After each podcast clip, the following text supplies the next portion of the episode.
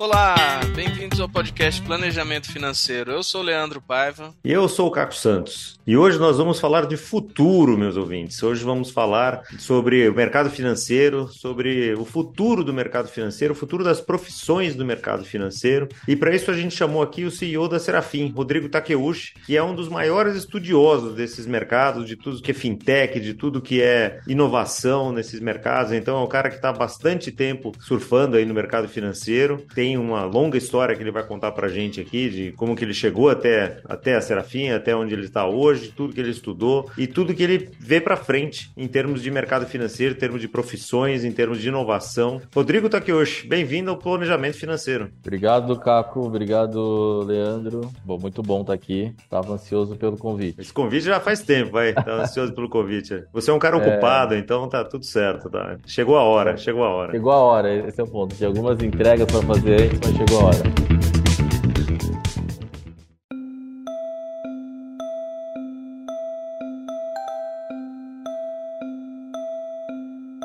Conta um pouquinho pra gente, então, esse seu longo histórico aí de mercado financeiro, que a gente já conhece um pouquinho da, da história, mas conta pro nosso ouvinte como é, que, como é que você começou nessa história toda, enfim, você nasceu e depois? Bom, minha formação eu sou economista, né, com mestrado em economia, então comecei trabalhando no mercado financeiro já fazem mais de 20 anos. Já passei acho que por quase todas as áreas aí do mercado. Comecei na parte de corporate finance, fazendo estruturação de dívida. Passei por M&A. Depois da experiência, fiquei três anos mais ou menos. Eu fui fazer meu mestrado, fiz meu mestrado em economia aplicada. Saindo do mestrado, eu acabei tendo, não vou falar o azar, mas eu trabalhava com M&A antes, de fazer o mestrado e eu saí em 2006, bem na época que depois que eu saí começou toda a onda de M&A no Brasil, né? Então não preciso contar muito essa história, mas o, o, os anos ali de 2006 a 2008, 2009 foram os anos de muitas transações, de muitos IPOs aqui na, na, no Brasil. Gastei esse tempo fazendo mestrado, mas o tempo precisa passar para você dar valor às decisões que você vai tomando na vida. Então no, no começo eu falei, poxa, acabei,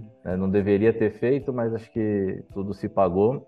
Quando eu saí do mestrado, acho que eu estava ali, foi um período pré-crise 2008, era o um momento que os bancos estavam montando as áreas de risco. Isso eu estou falando ali 2007. E eu não queria trabalhar com modelagem de risco, é, mas por conta do, do mestrado que foi muito quantitativo, essas vagas que apareciam, mas consegui fugir e aí eu fui trabalhar em mesa de operação de corretora, operando futuros. Né? Mudei bastante, outra área do mercado. Uh, comecei nessa corretora até fazendo a parte mais de research, mas a crise de 2008 2018 estourou e aí eu acabei indo para a mesa de operação, esperando principalmente dólar e índice futuro. Acabei ficando quase cinco anos fazendo isso. Na época ainda tinha o pregão ao vivo aqui, ainda tinha roda, a gente operava ouvindo o pregão, então peguei essa transição do pregão para o digital, vamos falar assim. Então eu vi o, o mercado financeiro sem ter robôs na tela, estou ficando velho, então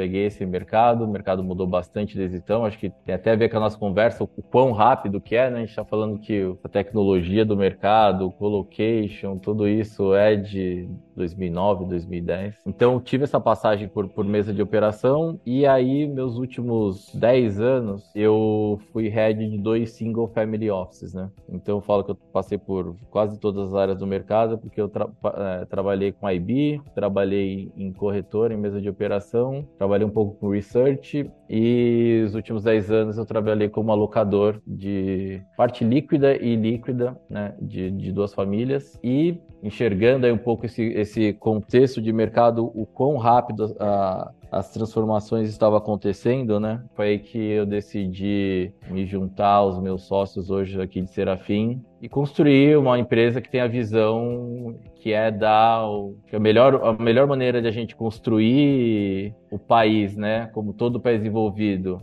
é através de formação de poupança, né? Não tem outra maneira de a gente construir um país que não as pessoas conseguindo poupar e esse dinheiro ser empregado em investimentos de longo prazo. Para isso, a gente precisa mudar bastante a situação do brasileiro, né? Que todo mundo sabe, acho que é um assunto aqui que vocês devem abordar bastante. mudar é a mentalidade, situação... né? Mais do que a mudar situação. A mentalidade. Né? Mudar a Exato. mentalidade para mudar a situação, né? Exato. Então, é a briga difícil, mas a briga difícil é a briga boa, né? Então, acho que o Serafim nasceu um pouco com essa visão de, para mudar né, essa mentalidade, a gente vai falar bastante disso, que acho que finalmente chegou a hora de, dos profissionais entrarem na parte que eles podem realmente fazer mais diferença, mas a gente está construindo uma empresa que, acho que o primeiro passo, né, é você realmente conseguir melhorar a vida dos profissionais que faz a diferença na vi nas vidas dos brasileiros, né? Acho que esse é, é, é a primeira forma de, de mudar o mercado como um todo. Então, o Serafim já tem aí quase um ano e meio de vida,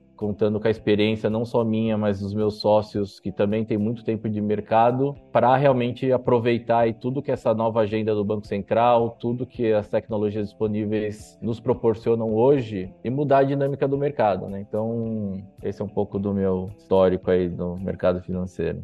Bom, bom, e desse longo histórico aqui, acho que você e tendo passado por praticamente todas as áreas aí do, do mercado financeiro, Rodrigo, acho que você tem muita propriedade para falar sobre os empregos no mercado financeiro, né? Como é que como é que isso vem evoluindo e as pessoas que no final das contas estão na frente do cliente, como é que isso tem mudado, né? Porque a gente vem de um gerente de banco, muda para um assessor de investimento, muda para agora planejador financeiro. Como é que você como é que você conta essa história? Como é que você você vê essa, essa evolução acontecendo? O bom de, da idade de passar é que você né, vai ganhando mais experiência e consegue ter um pouco dessa, dessa visão um pouco mais macro do que vem acontecendo. Antes de falar da profissão, vou comentar um pouco da evolução do mercado em si, que a gente sai do modelo totalmente presencial, né? Por isso hoje são ainda são 8 mil agências no Brasil, né? Então a gente sai de um modelo que era fundamentalmente presencial e tinha que é, tomar cafezinho com o gerente para conseguir algum tomar empréstimo. com o né? gerente, né? Tudo você tinha que assinar um, alguma folha, um formulário, autorizar, né? não tinha nada digital. E aí a gente,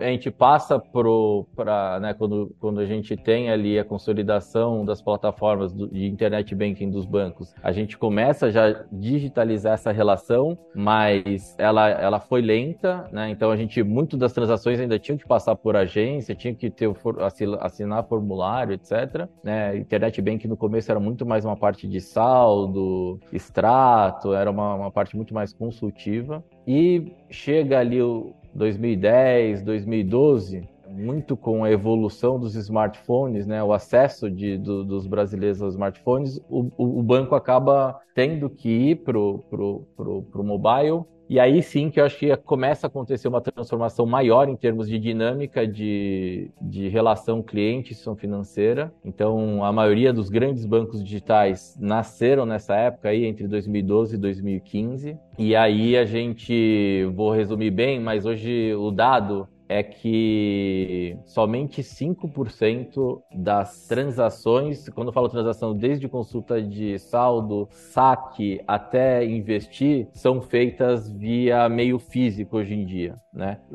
A maioria, grande 95 já migrou pro mobile ou internet bank. O que ficou pro meio físico, literalmente é o saque né, em dinheiro, que você precisa estar presencial para tirar a moeda física, e a contratação de seguro, que ainda 75% ainda é feito nas agências. Dado, essa, dado esse contexto de, de dinâmica cliente-instituição financeira, os profissionais estão no meio disso. Né? Então, a gente vem de um mercado onde toda a relação cliente-instituição financeira, ela era quase que consultiva, né, no sentido de você estar tá lá presencial e ter uma conversa com o profissional. Era o profissional sempre querendo vender um produto, né, de alguma forma também, né? Essa questão do produto, para mim, tem muito mais a ver com o oligopólio que se criou, no uhum. sentido de uma concentração muito grande de mercado. E aí, entrando na minha parte de economista, se você tem oligopólio, o seu, a sua função é maximizar a receita, né, porque pouca competição, né, você você vai direto ao que interessa, né? Os, os, clientes têm pouca opção, então realmente você consegue criar uma dinâmica somente ou, ou mais focada no produto para conseguir maximizar suas receitas. Então acho que né, tem um pouco a ver com essa concentração ponto importante falar da concentração no Brasil, ela tem a ver com a competência dos bancos que ficaram, querendo ou não, né? Eu trabalhei em dois bancos americanos, então, assim, não é fácil operar um país como o Brasil, né? Então, se pegar de 20 anos para cá que eu estou no mercado para agora, eu já não consigo mais lembrar de todas as crises, volatilidades e coisas que aconteceram no Brasil. Então, acaba que só os fortes é, sobrevivem acabou o mercado ficando super concentrado e aí propiciou essa abordagem muito mais focada no produto. A gente pode pular agora para já 2020 com os adventos aí de já com os bancos digitais já bem, vamos dizer, sedimentados em termos de número de abertura de contas, mas quando a gente vai para 2020, a gente tem ali uma, um acirramento da competição das plataformas, né? Que acho que é outra mudança importante no mercado aqui é que a gente teve aí o, um outsider que acabou colocando uma prateleira de produtos maior e acabou puxando o banco para ter também uma prateleira de, de produtos maior. Isso acabou beneficiando o cliente na, na, hora, na hora que você pensa em opções de investimento, mas ao mesmo tempo o cliente também ele tem que tomar mais conta do que ele faz, porque as opções são tantas e as abordagens são tantas, né, para abordar o, o, o cliente, que se ele não tem um nível de educação financeira razoável, é, fica difícil entender a conversa. Então, dado todo esse contexto, eu acho que vai mudar bastante a maneira que os profissionais se relacionam com o seu cliente, porque acho que em função desse, vamos dizer, concentração de mercado, o Banco Central está com uma agenda muito forte para diminuir spread e, e, e, tentar tornar o mercado um pouco mais competitivo. Né? E acho que agora a gente tem esse ambiente propício, porque hoje a gente está falando dos, dos, grandes bancos, a gente está falando de uma quantidade de banco digital também com, com milhões de clientes né, bem razoável razoável e a gente já está falando de uma consolidação das plataformas de investimentos, escritórios de investimento. Então, acho que, e fora as fintechs também. Então, acho que hoje você tem pelo menos muitos players preparados para competir no mercado e o Banco Central tem incentivado essa agenda. Isso traz uma democratização também gigante, né? Porque com todos esses bancos digitais e tudo mais, muita gente que era desbancarizada acabou vindo para ter uma conta, né? O acesso a contas gratuitas, né? Quando eu passo no farol e vejo um morador de, em situação de rua com cartaz ali, com o número do Pix dele para você fazer doação, até porque pouca gente carrega dinheiro, né? Físico, né? Vai fazer doação via Pix, isso para mim é uma, é uma mudança gigantesca. A pandemia acelerou demais, né? Todo mundo vai lembrar o tanto de brasileiros que foram descobertos na pandemia, né? Uhum. Pessoas uhum. que o governo não tinha, nem sabia que existia, né? Que tiveram que fazer o cadastro único para receber o auxílio e para receber o auxílio em regiões remotas, a melhor maneira era via conta digital. Então, acho que a pandemia teve um efeito importante de, de mapear melhor o mercado, mas acho que sem dúvida essa a, a, agenda agora é BC hashtag, né? Era BC mais antigamente. Ela vem para isso, né? Ela vem para tentar incluir mais. Agora já já já está ali no piloto do Real Digital que tem um pouco dessa função, né? Reduzir custo de transação, etc. Então cada vez mais a gente está plastificando o dinheiro mesmo, né? E, e agora a gente vai para digitalização do, do, do dinheiro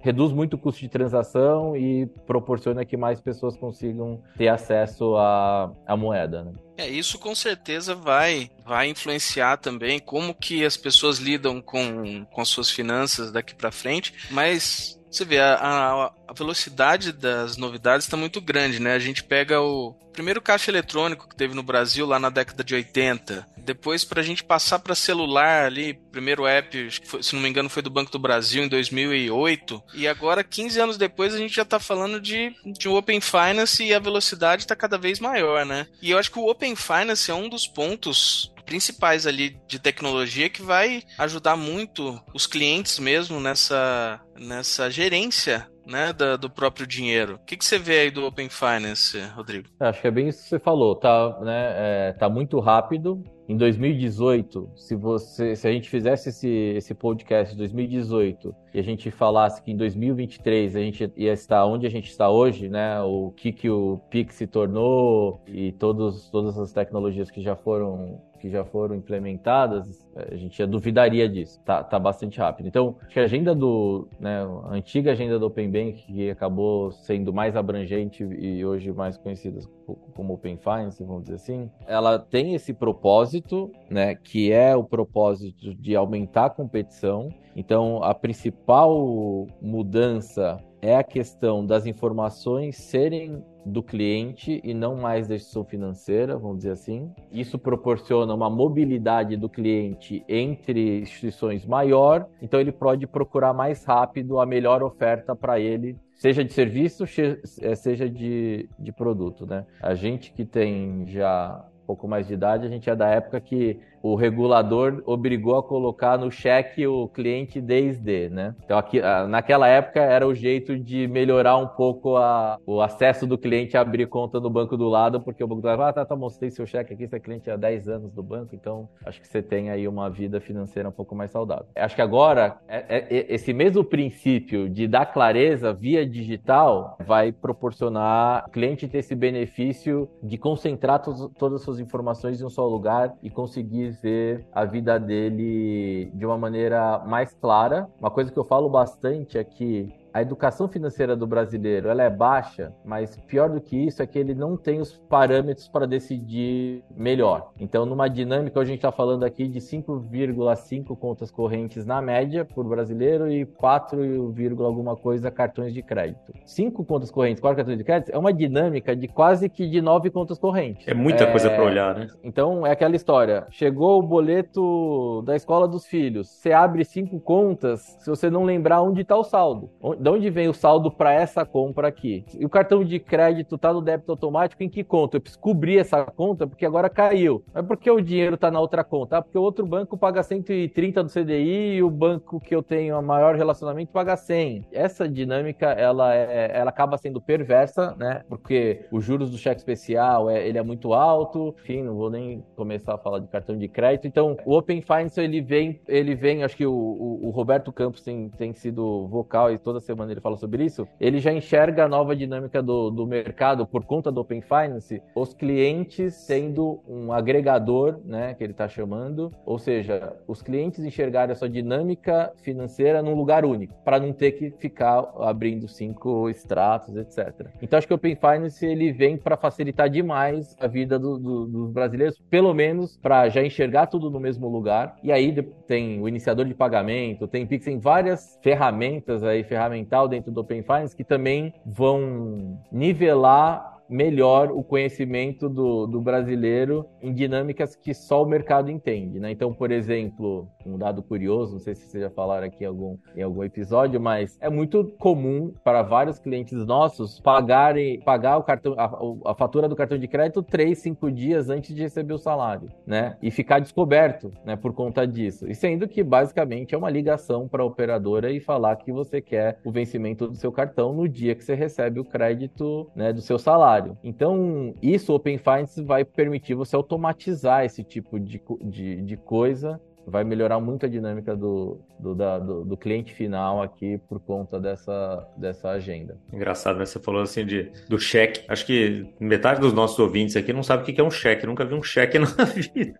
Já vem de uma outra, de uma outra geração que já nasceu com o smartphone na mão, né? Mas é, mas é impressionante ver a velocidade com que isso vai acontecendo. E eu acho que uma grande mudança do que você falou, acho, talvez a maior mudança que eu veja nisso tudo, em Open Finance e todas essas coisas que você falou aqui, é a migração da responsabilidade sobre as coisas da instituição para o usuário. A, pessoa vai tendo cada vez mais o poder na mão dela de fazer as coisas, de entender onde que estão as suas contas, de não ficar na mão de um gerente de banco, de um assessor de investimento, de conseguir ter mais mais poder mesmo sobre, sobre as suas finanças, né? sobre a, tua, a vida financeira dela. Só que, como dizia o, o avô do, do Homem-Aranha, né? com mais poder vem mais responsabilidade. Então, a, a função de de, se educar financeiramente para poder lidar com essa complexidade a mais que vem para o, o usuário é muito importante. Isso é, não é só no Brasil, né? Eu me lembro na, década de 2000 lá, quando nos Estados Unidos, quando ah, mudaram os esquemas lá de, de previdência privada, por exemplo, né? das empresas todas que, que faziam previdência privada para os funcionários, de repente se, começaram todos a quebrar porque ah, os esquemas estavam muito, muito perniciosos e eles começaram lá o, o 401k, né? Que é o equivalente ao PGBL aqui, que falaram: olha, pessoas, vocês vão ter que começar a olhar assim quanto que é renda fixa, quanto que é renda variável, etc. Cara, eu nunca fiz isso. Como assim eu que vou ter que fazer, né? Mas a responsabilidade foi jogada para cada uma das pessoas, que é uma coisa que a gente já vê aqui também. Isso, isso acho que permeia muito dessa nossa conversa, né? As pessoas têm que cada vez mais se educar e entender onde que estão suas coisas, para quais são as suas possibilidades, quais são as suas alternativas, né? Para poder tomar melhores decisões, mas com para isso vão ter que ter melhores informações também, né? E talvez informações mais únicas, que é o que você está falando aí, que chamam por aí também de super app, né? Ou esses agregadores de informação, né? Como é que, como é que você né, e Serafim estão se posicionando nesse, nesse momento daí? Sem entrar no, no, no, dia a dia, mas já comentando um pouco de aprendizados que a gente teve nesse um pouco mais de um ano, acho que isso que você falou é importante. A gente, a gente agora, foi dia 3 de julho, a gente lançou a nossa plataforma, a né, nova versão, que ela foi em cima de aprendizado, justamente você falou que se a gente não empoderar o cliente final, só empoderar o profissional, não tem resultado final. As pessoas precisam sim se envolver no seu processo, elas não podem terceirizar essa responsabilidade só porque elas estão pagando o profissional. Essa relação ela não mas não que é uma vontade das pessoas, né? Eu quero pagar nutricionista para emagrecer, né? Não quero, não quero fazer a dieta, né? Eu quero pagar o profissional para me falar do meu futuro, mas eu não quero ter que poupar, né? Mas eh, no final das contas tem que fazer, né? Exato. Então, primeira, acho que o primeiro ponto foi esse, né? As pessoas têm que se envolver, sim. Por isso que é importante o profissional ter o ferramental necessário para que as pessoas também se envolvam. Sei que muita gente ainda usa, mas por isso que quando a gente começou a história de Serafim, a primeira coisa foi não existe Excel nesse mundo, porque o Excel tem, para mim, tem, um, tem, tem uma questão que você não empodera o cliente, né? Porque quantos clientes entendem do, da, do, do Excel? Não necessariamente os clientes têm uma profissão que elas, eles precisam usar Excel. E aí você dá uma ferramenta uma excelente ferramenta, mas por um profissional que tem uma outra dinâmica. É, acho que esse foi um, um, ponto importante da questão de empoderar o cliente, de tirar o Excel da jogada. Mas acho que mais importante que isso, que, que vai numa camada mais profunda, né, que você comentou, Caco, de o, cliente precisa se educar também, né, para ganhar essa responsabilidade, assumir essa responsabilidade. Só que acho que foi em 2004, né, que o Kahneman ganhou o primeiro Nobel de Economia, que foi para um psicólogo. Aqui tem um fato importante que é o seguinte: mais profundo que a educação financeira que a gente precisa adquirir é como o nosso cérebro reage às tentações, ao dia a dia e, né? E eu acho que aqui tem uma questão super relevante que é as empresas, né? E quando eu falo empresas, não estou nem falando de banco, estou falando do varejo, inclusive, se apoderaram muito desse conhecimento de como as pessoas reagem. Então a gente vai desde o clássico lá atrás até antes do Kahneman, do, do, do 14,99, 99,99. 9,99. Né? É, então começou com o clássico 9,99, que era a primeira armadilha ali, vamos dizer assim, mas isso ganhou uma sofisticação enorme, né, com, com o passar do tempo. Então hoje em dia, a história do cashback, né, milhas. Então, assim, você tem uma, uma, uma gama de uma gama de armadilha mesmo para o cliente consumir. Tirar a fricção, né? Um, um, dos cuidados que tem que ter é quando você sai do dinheiro para o cartão, né? Você começou já a, a perder um pouco da, sensi da sensibilidade do dinheiro que você está gastando. Não é à toa que nos Estados Unidos até hoje você não tem que botar o PIN na maioria das vezes. É só o swipe do cartão, já foi. Você, uhum. vai, você tem que tirar a fricção para a pessoa cada vez consumir mais. Aqui eu acho que tem um, uma questão super importante, e agora a gente está indo pro, só para o TAP, Quantas vezes a gente não vai no, num restaurante algum lugar, você dá o tap, vai embora, chega em casa e fala, cara, quanto que eu gastei no restaurante? Você deu o tap ali e às vezes você esqueceu de bater o olho na tela da maquininha. Então eu acho que tem um cuidado aqui que a gente tenta, né? Vocês sabem bem aqui em Serafim, que é assim: tem uma camada mais profunda que, que é só educação financeira básica, é assim: a gente precisa criar dinâmicas para o nosso cliente mudar hábitos. Você falou aqui do nutricionista, eu acho que tem muita comida que é mais gostosa mesmo, mas ela não faz tão bem. E aí chega uma hora que você vê o resultado daquilo. Então, acho que aqui a gente tem duas preocupações. Acho que tem essa questão do empoderamento do cliente, educação financeira, mas tem uma questão também que é mais profunda, que como a gente desarma essas armadilhas, a nossa plataforma ser visual, a gente conseguir mandar nudes, a gente mostrar a nossa curva real time, de acordo com o que está acontecendo na sua vida financeira, porque a gente está mapeando dentro do Open Finance seu débito e crédito real time, acho que isso ajuda demais a as pessoas não caírem nessas pegadinhas. link. Até porque para mudar o hábito, você precisa criar um novo hábito, né? Você não, você não simplesmente elimina um, você substitui outro. E quando a gente ainda usava planilha, essa interação ela, ela demorava muito para acontecer entre um planejador e, e, e a pessoa que está fazendo o seu planejamento. Hoje, com o Open Finance, com, essa, com toda essa tecnologia, é como você falou, a interação ela é real time, ela é todo dia, ela é toda hora. Então você consegue criar um novo hábito e colocar no lugar daquele antigo, mas isso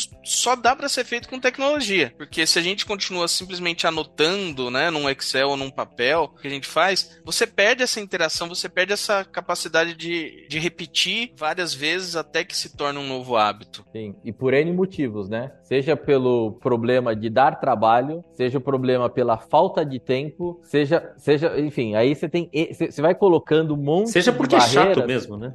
É, exato. Então, você vai colocando N barreiras no processo, e acho que o que a gente está martelando todo dia, trabalhando em cima, é justamente como criar esse ambiente entre o profissional e o cliente propício para essas armadilhas não acontecerem. Porque, infelizmente, o profissional não vai estar no shopping ou viajando com o cliente para falar você não pode gastar isso. Então, acho que estar do lado do cliente todo dia mapeando débito e crédito né, e, e, conseguindo interagir com ele, mostrar, acho que é uma das maneiras de melhorar um pouco a dinâmica do dia a dia. É isso, o profissional não está no dia a dia do lado do, do cliente no shopping, né, na, ou na viagem, mas o aplicativo está, né, e os nerds estão lá, né, para falar, peraí, ó, escuta, você está gastando aqui em restaurante, você tinha falado que você queria gastar menos em restaurante, né, como é que tá isso para você, né, e daí, de novo, jogando a responsabilidade na mão do cliente, que é, no final das contas, quem tem que tomar as decisões, né, porque a consequência é dele, né, eu sempre falei isso, isso, né? O, o, planejador financeiro, o mentor financeiro, sempre vai falar, dar o caminho pro, pro cliente, mas o cliente é quem tem que fazer a, a rota dele, né? A gente é muito mais um Waze do que um Uber, né? A gente mostra o caminho, mostra o melhor caminho, mas a pessoa tem que fazer o caminho dela, né?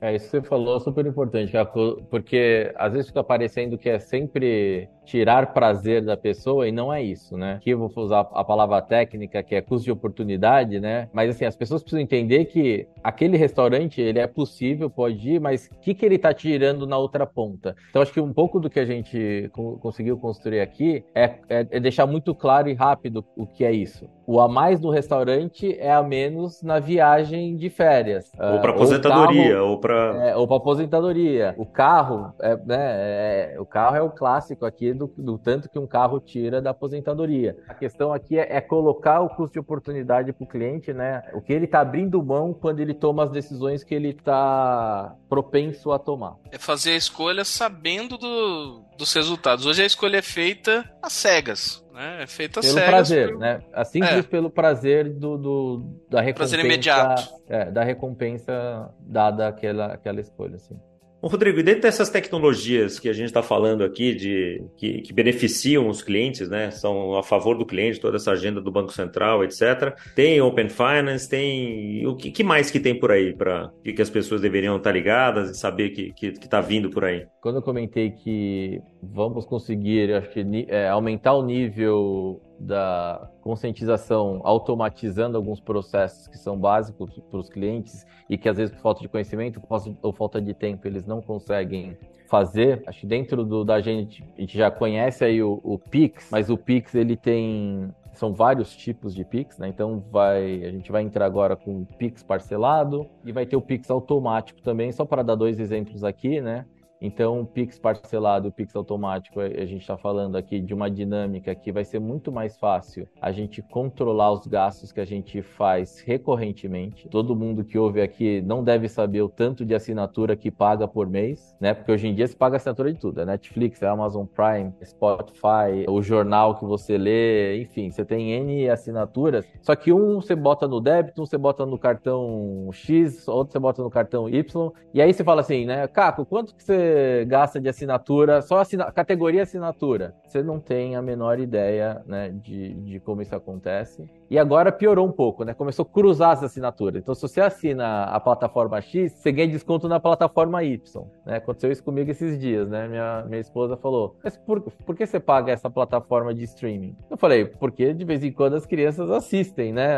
Os desenhos. Ela falou, mas por que a gente assina aquele aquele e-commerce? A gente tem aqui 40, 50% de desconto nessa plataforma, já está embutido lá. E eu nem sabia. O Pix automático vai facilitar, por exemplo, essa dinâmica que é super relevante relevante a gente saber. Eu não estou nem falando de assinaturas sem valor variável, que às vezes você deixa lá e o negócio você não sabe se né, quanto caiu, etc. E, e, a gente tem agora que, que já está disponível o iniciador de pagamento. Acho que para mim isso é, é uma das, das, grandes das grandes ferramentas que a gente vai ter, inclusive aqui na Serafim, na nossa, na, na nossa, a nossa ferramenta vira transacional até o final do ano por conta do. O que, que é o iniciador de pagamento?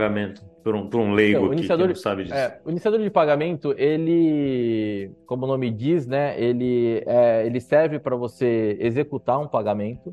Estou falando já do iniciador de pagamento, já vou falar do sem redirecionamento, que para mim é o, é o, que vem agora em outubro e que para mim é o que vai mudar o jogo, tá? Então, pensa numa dinâmica do Apple Pay, onde você já cadastra o cartão no seu celular e você bota o seu Face ID como a senha. Então, na hora que você vai para uma loja e você aproxima o celular e valida com o seu rosto, você realizou um pagamento sem fricção, mas aquele pagamento só aconteceu porque as pontas sabiam quem era o Caco e validaram as senhas. Então, o que, que vai acontecer agora com o iniciador de pagamento sem redirecionamento? Você vai conseguir iniciar uma transação por plataformas que não são banco, por exemplo, plataforma da Serafim, ah, eu quero transferir o dinheiro do banco A para o banco B. Como aqui dentro da plataforma Serafim, você já tem o um consentimento do Open Finance, se você for nas duas pontas, vamos pegar o banco A banco B, e cadastrar suas chaves lá, sua senha, depois você vai automaticamente, quando você precisar e quiser fazer a transação entre plataformas, é só você dar o comando, porque as, a, as pontas já estão validadas. Então você inicia o pagamento por dentro do app da Serafim e, a, e o banco A e B executam essa transação porque a gente iniciou ela por aqui. O mercado está vendo isso de uma maneira muito positiva, principalmente por, por exemplo, iFood, Mercado Livre, os varejistas. Você conseguir é, liquidar a transação direto na loja e não precisar vai para o cartão de crédito, bota uma senha, né? Você tinha, uma, você tinha um processo. Que muitas vezes é onde.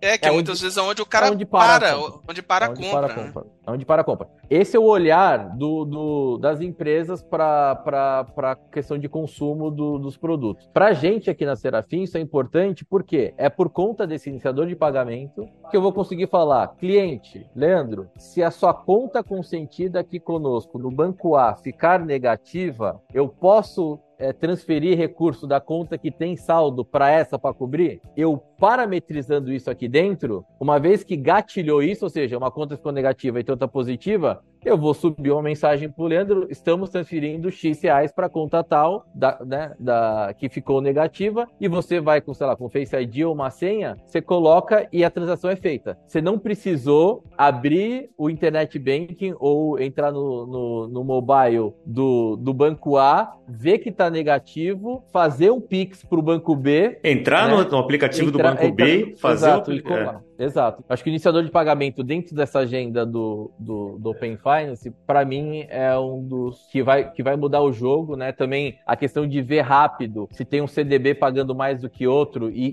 e, e querer, e querer portar também vai ser via, via o iniciador. Vai permitir que não só os bancos, mas fintechs como a Serafim e outras consigam estabelecer essa relação com os clientes. Sensacional, muita coisa por vir ainda, hein? É, muita, muita mudança acontecendo aqui mas muito legal ter a sua visão aqui e muito bom ouvir do, de quem está fazendo a mudança, né? Como é que, como é que isso está impactando o, o, futuro aí da, das, das, próximas gerações e, e das pessoas né, nessa coisa toda.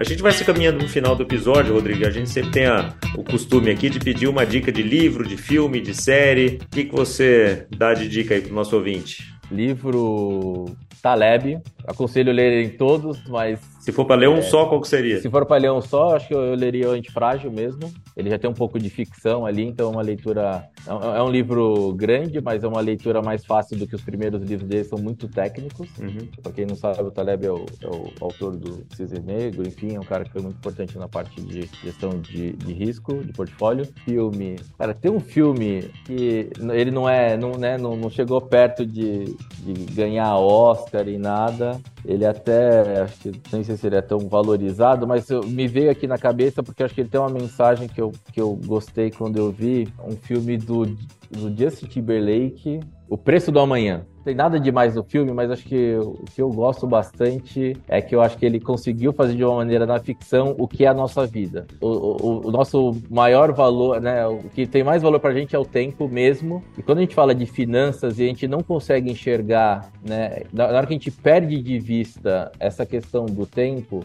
eu acho que as finanças elas, ela, ela, ela acaba se embaralhando e se perdendo. Então, seja pelo fato da paciência que você tem que ter para construir seu patrimônio de longo prazo, a gente vê a gente vive um mundo de curto prazo, né? Por N coisas, e a gente vive uma dinâmica de achar que você. Quantos anúncios que eu não vejo no Instagram e no YouTube de se você não é milionário, se você economizar X por dia, você fica milionário. Assim, são tentações que deixam as pessoas não entenderem a importância do tempo na construção de, de, de patrimônio. Então, acho que isso. Né? E acho que outro, a outra questão é que o tempo passa e a gente não tem que dar valor só pro dinheiro também. Esse assunto tempo eu sempre, sempre gostei. E acho que daí, pra, então, já, já que eu falei do tempo, acho que falando de livro, tem um livro do Gianetti que também fala do tempo que chama Valor do Amanhã. Então tem o preço do amanhã e o valor do amanhã. Então, para ficar no mesmo tema, acho que o livro do outro livro, outro livro para para se ler aqui é o Valor do Amanhã. Acho que é, é bem menos complexo que o do, do Taleb e acho que vale com, com para essa questão do tempo, né? Ah, tem, tem uma série também que agora tá ali no YouTube, que é sobre unicórnios. Também ficou muito legal, acho que para quem gosta, chama Dos Pioneiros aos Unicórnios. Quem quer ver sobre, já que a gente de tecnologia aqui, quem quer ver sobre o começo da internet no Brasil até os unicórnios, bem legal a série de ver quem realmente começou ali no mato bem alto e, e conseguiu mudar. E acho que startar essa onda que a gente vive hoje, que Serafim também também né, se, se beneficia no sentido de teve alguém que construiu histórias legais para que outros criassem coragem de, de, de, empreender e fazer igual. Acho que vale também essa série, dos pioneiros aos unicórnios, que tá bem legal. Pô, essa série é bem nova, hein? Tô olhando aqui no YouTube, vou assistir, já tá na minha fila aqui. E é Brasil, né? Acho que também tem essa questão de é do nosso mercado, é como a gente evoluiu, acho que entender a nossa dinâmica também é bom. Excelente, muito bom. Bom, obrigado por todas as dicas, obrigado por todas as informações, obrigado por estar aqui conosco, pela gentileza da, de dividir com, com o nosso ouvinte todo o teu conhecimento. E fica o nosso desejo da Serafim virar um unicórnio em um dia. Eu sei que o trabalho é todo nesse, na direção do crescimento, de, principalmente do empoderamento do cliente, do empoderamento das pessoas, né? E, e fazer com que elas estejam no centro de suas decisões, porque no final das contas é o que vai dirigir suas vidas, né? E daí pessoas bem equilibradas são mais felizes, né? Ótimo, obrigado aqui pelo espaço, bom bater esse papo. Convido a todos a seguir seguirem a gente aí nas redes, porque acho que a empresa tem um pouco mais de um ano. O legal de empresas jovens é o quão rápido elas evoluem. A gente tem tentado mostrar ao máximo a evolução que a gente tem conseguido aí no passar dos meses. Muito bom. Todos os, os links aqui para você seguir a Serafim, voltar à resenha do episódio, como sempre. E fica aqui o convite para você interagir com a gente nas redes também, dizer o que, que você pensou desse episódio, o que, que você gostou, o que, que você gostaria de ver a mais, quem que você quer que a gente traga, porque a gente faz esse podcast para você. Obrigado pela sua audiência e até o próximo episódio.